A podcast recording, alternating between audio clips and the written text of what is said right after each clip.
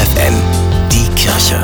Nachgedacht. Noch wenige Minuten, dann beginnt der 11. November, der Martinstag. St. Martin, St. Martin singen deshalb morgen wieder viele Kinder in ganz Niedersachsen. Stolz halten sie dabei ihre bunten Laternen fest, ziehen damit durch Städte und Dörfer. Ein schöner Brauch, der an den heiligen Martin erinnert.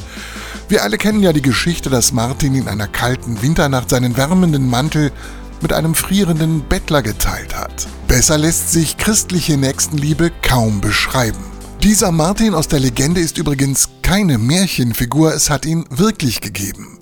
Er war der Bischof von Tours in Frankreich. Dort wurde er im Jahr 397 begraben, an einem 11. November. Deshalb ist der 11.11. .11. sein Gedenktag, so auch morgen wieder. Die vielen bunten Laternen sind dabei nicht nur eine Freude für die Kinder, sie haben auch eine symbolische Bedeutung. Sie bringen Licht in die Dunkelheit, Trost in eine Zeit von Krieg und Krise. Denn sie erinnern an die Worte Jesu.